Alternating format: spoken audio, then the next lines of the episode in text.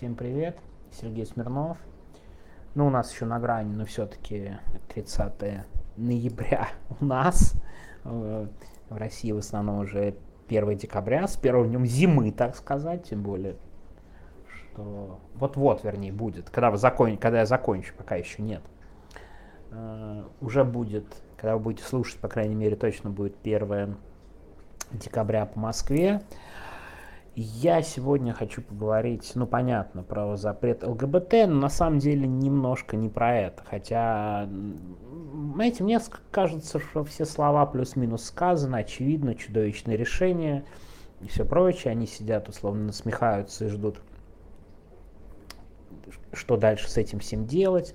Возможностей много, реально от административки до 12 лет примерно за одно и то же. Да, вот, кстати, представьте, очень интересная Э, складывается. Интересно, я в кавычки, конечно же, слово беру, да, но такая юридическая ситуация. Де-факто буквально примерно за одно и то же может быть от административки до 12 лет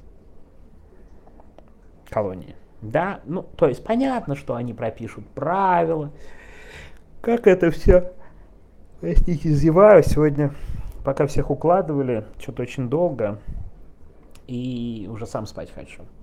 Так вот, э, они могут это все применять, как им будет удобно. По большому счету, это такой огромный большой меч, который занесли над всем ЛГБТ-сообществом. То есть в этом у меня лично сомнений особых нет, поэтому я к этому отношусь именно как к такой огромной тотальной угрозе, плюс, конечно, к элементу избирательной кампании. Посмотрите, вот нашли врагов, ща мы их устроим вот этим вот.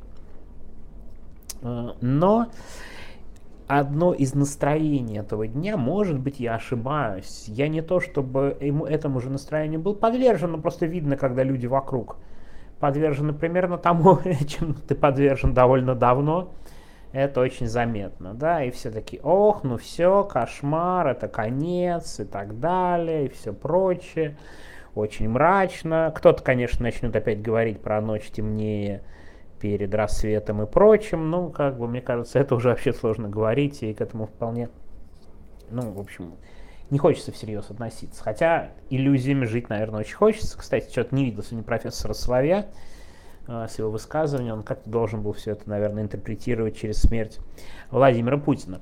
Ладно, но общее настроение максимально мрачное. Если вот его накладывать и на другие какие-то события, да, вот мне кидали, меня спросили, кстати говоря, в чате, как я отношусь к статье в Economist, что на войне все плохо, что Путин наконец имеет все шансы выиграть, что он очень хорошо перестроил экономику, что на самом деле Россия наращивает свои силы, артиллерийские снаряды и так далее, а Запад ничего этого не делает, и Украина в ближайшее время окажется в очень тяжелом положении.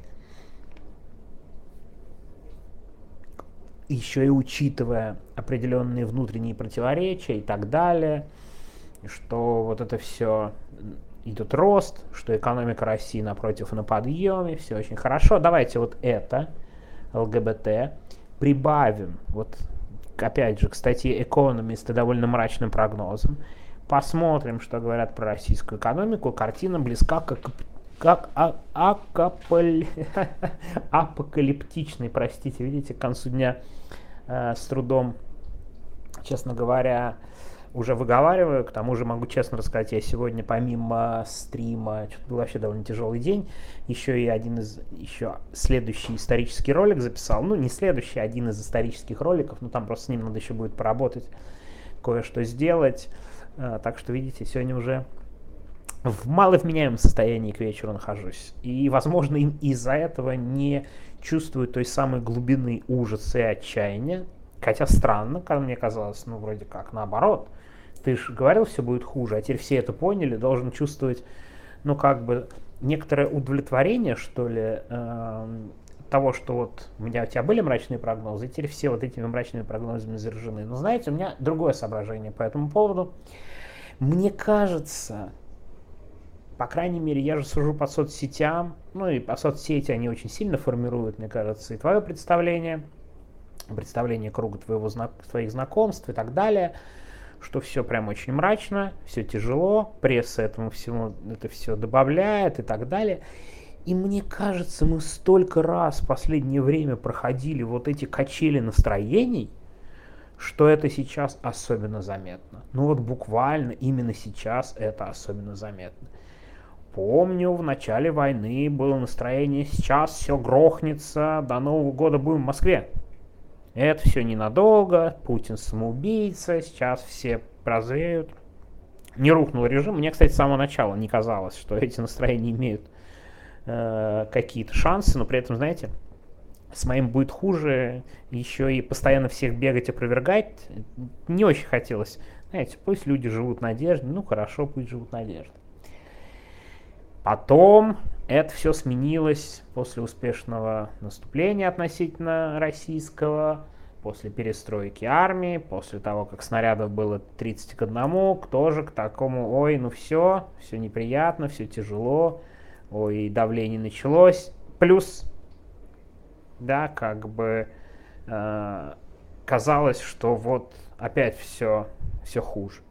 Потом украинское контрнаступление 22 года и вторая и волна мобилизации. Ох, ну я помню, да, тоже какие были надежды. Сейчас все, мобилизованные будут бунты по стране, началось уже все, пакуем чемоданы и дальше.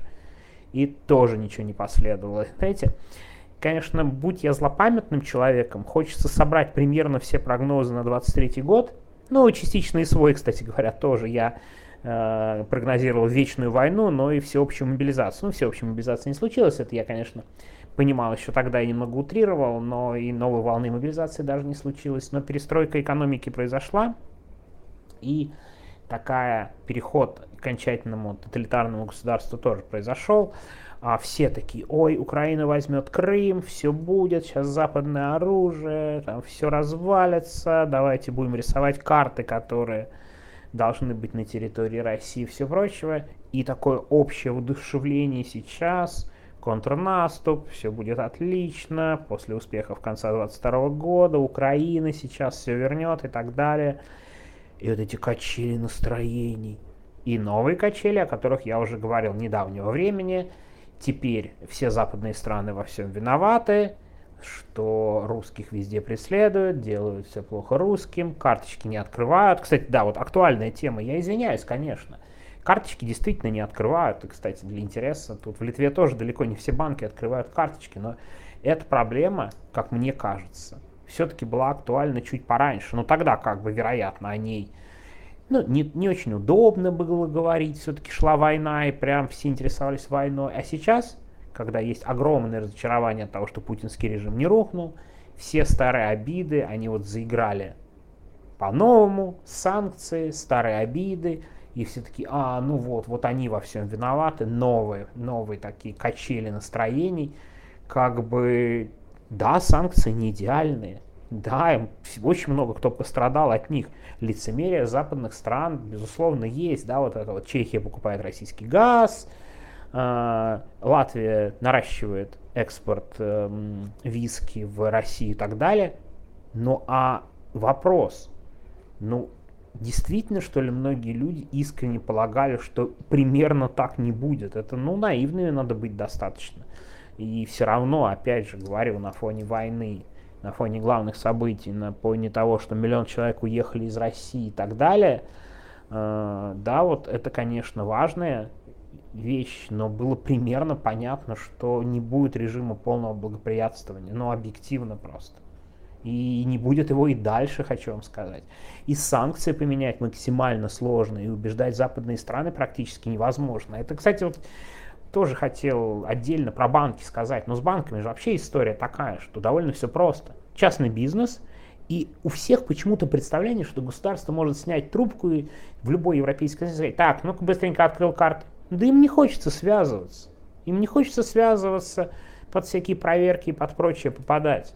То есть они отказывают по причине того, что а зачем нам потенциальные проблемы? Это, к сожалению, примерно так и работает. Увы. Ну, как бы, э, почему-то вот мы из своих как бы представлений уверены, что это так и работает. Хотя санкции, еще раз подчеркну, нифига не справедливые. Очень много глупых, типа ограничений на ввоз машин, но это просто какая-то ахинея на самом деле, и конфискация их тем более. Но это просто из нежелания, невозможности что-то реально делать, мы будем пр продолжать покупать нефть, газ, а делать при этом вид, что с чем-то боремся. Ну, в общем, это большие э, общие проблемы, что я не буду говорить. Все-таки главная наша ключевая проблема, что мы на это всерьез повлиять не можем. Ну, господи, ну видели, Европарламент принимает одно, Еврокомиссия другое. Очень трудно влиять, и тут дело не только в наличии лидера оппозиции и серьезных переговорщиков, а в том числе в внутренних процессах э, европейских, в том числе, да, вот прежде всего. Но по поводу перемен настроений. Я не сомневаюсь, что сейчас будет мрачно-мрачно, поиск виновных, пройдет полгода, будет опять резкая смена настроения из-за чего-то. Мне кажется, это очень большая проблема и сложность. Давайте не менять настроение каждые полгода радикально в разные стороны. Ну не должно нас так штормить, несмотря на всю иммиграцию, все сложности, все неприятности, давайте какие-то приоритеты расставлять. Какие приоритеты мы видим? Устоял ли путинский режим? Да, путинский режим устоял. Мало того, вот на данный момент кажется, что путинский режим, он довольно крепкий. Ну давайте не питать особых иллюзий. Пять лет он просуществует, 10 лет просуществует, он там 15 и 20, вполне вероятно. Но можно ли гарантировать, что такой режим абсолютно надежный и твердый? Нет, нельзя. С чего мы решили, что это абсолютно так? Что за... Либо он рушится, либо он максимально твердый. Я думаю, правда, знаете, как посередине где-то. А, может ли он держаться 20 лет? Да вполне. Может ли он рухнуть в следующем году? Абсолютно вполне. Это первое, да. Второе, если мы говорим про экономику, я не специалист, сразу говорю, не большой специалист по экономике. И то, что сейчас экономика российская вроде оправилась, и рост и так далее, а вы уверены, и мы все уверены, что это длительное движение. Э, санкции, какие бы они ни были, да, как, как бы их не обходили и так далее, это санкции. Денег и кредитов все равно меньше. Да, это сложности, проблемы. Опять же, я читал про санкции в Южной Африке, Америке, Африке, Америке. Господи, путаю, видите, к концу дня. А, Южной Африки, ЮАР. И там санкции складывались вполне себе поступательно, буквально десятилетиями. Да, не самая приятная новость, но такая новость. Нефть. Да, ключевой источник дохода для России. Опять же, очень сейчас удачная конъюнктура. А будет ли эта удачная конъюнктура дальше? На 100% мы в этом уверены. Ну, я, опять же, не экономист. Я не знаю. Но что-то мне подсказывает, что могут быть разные сценарии по этому поводу. Может быть, лет нет э, нефть 200, и российская экономика станет, не знаю, пятой экономикой мира в реальности, может быть. А может все упасть, что у российского бюджета будет гораздо меньше денег. Вполне может быть. Давайте я еще вот что скажу. А, если говорить о политических процессах.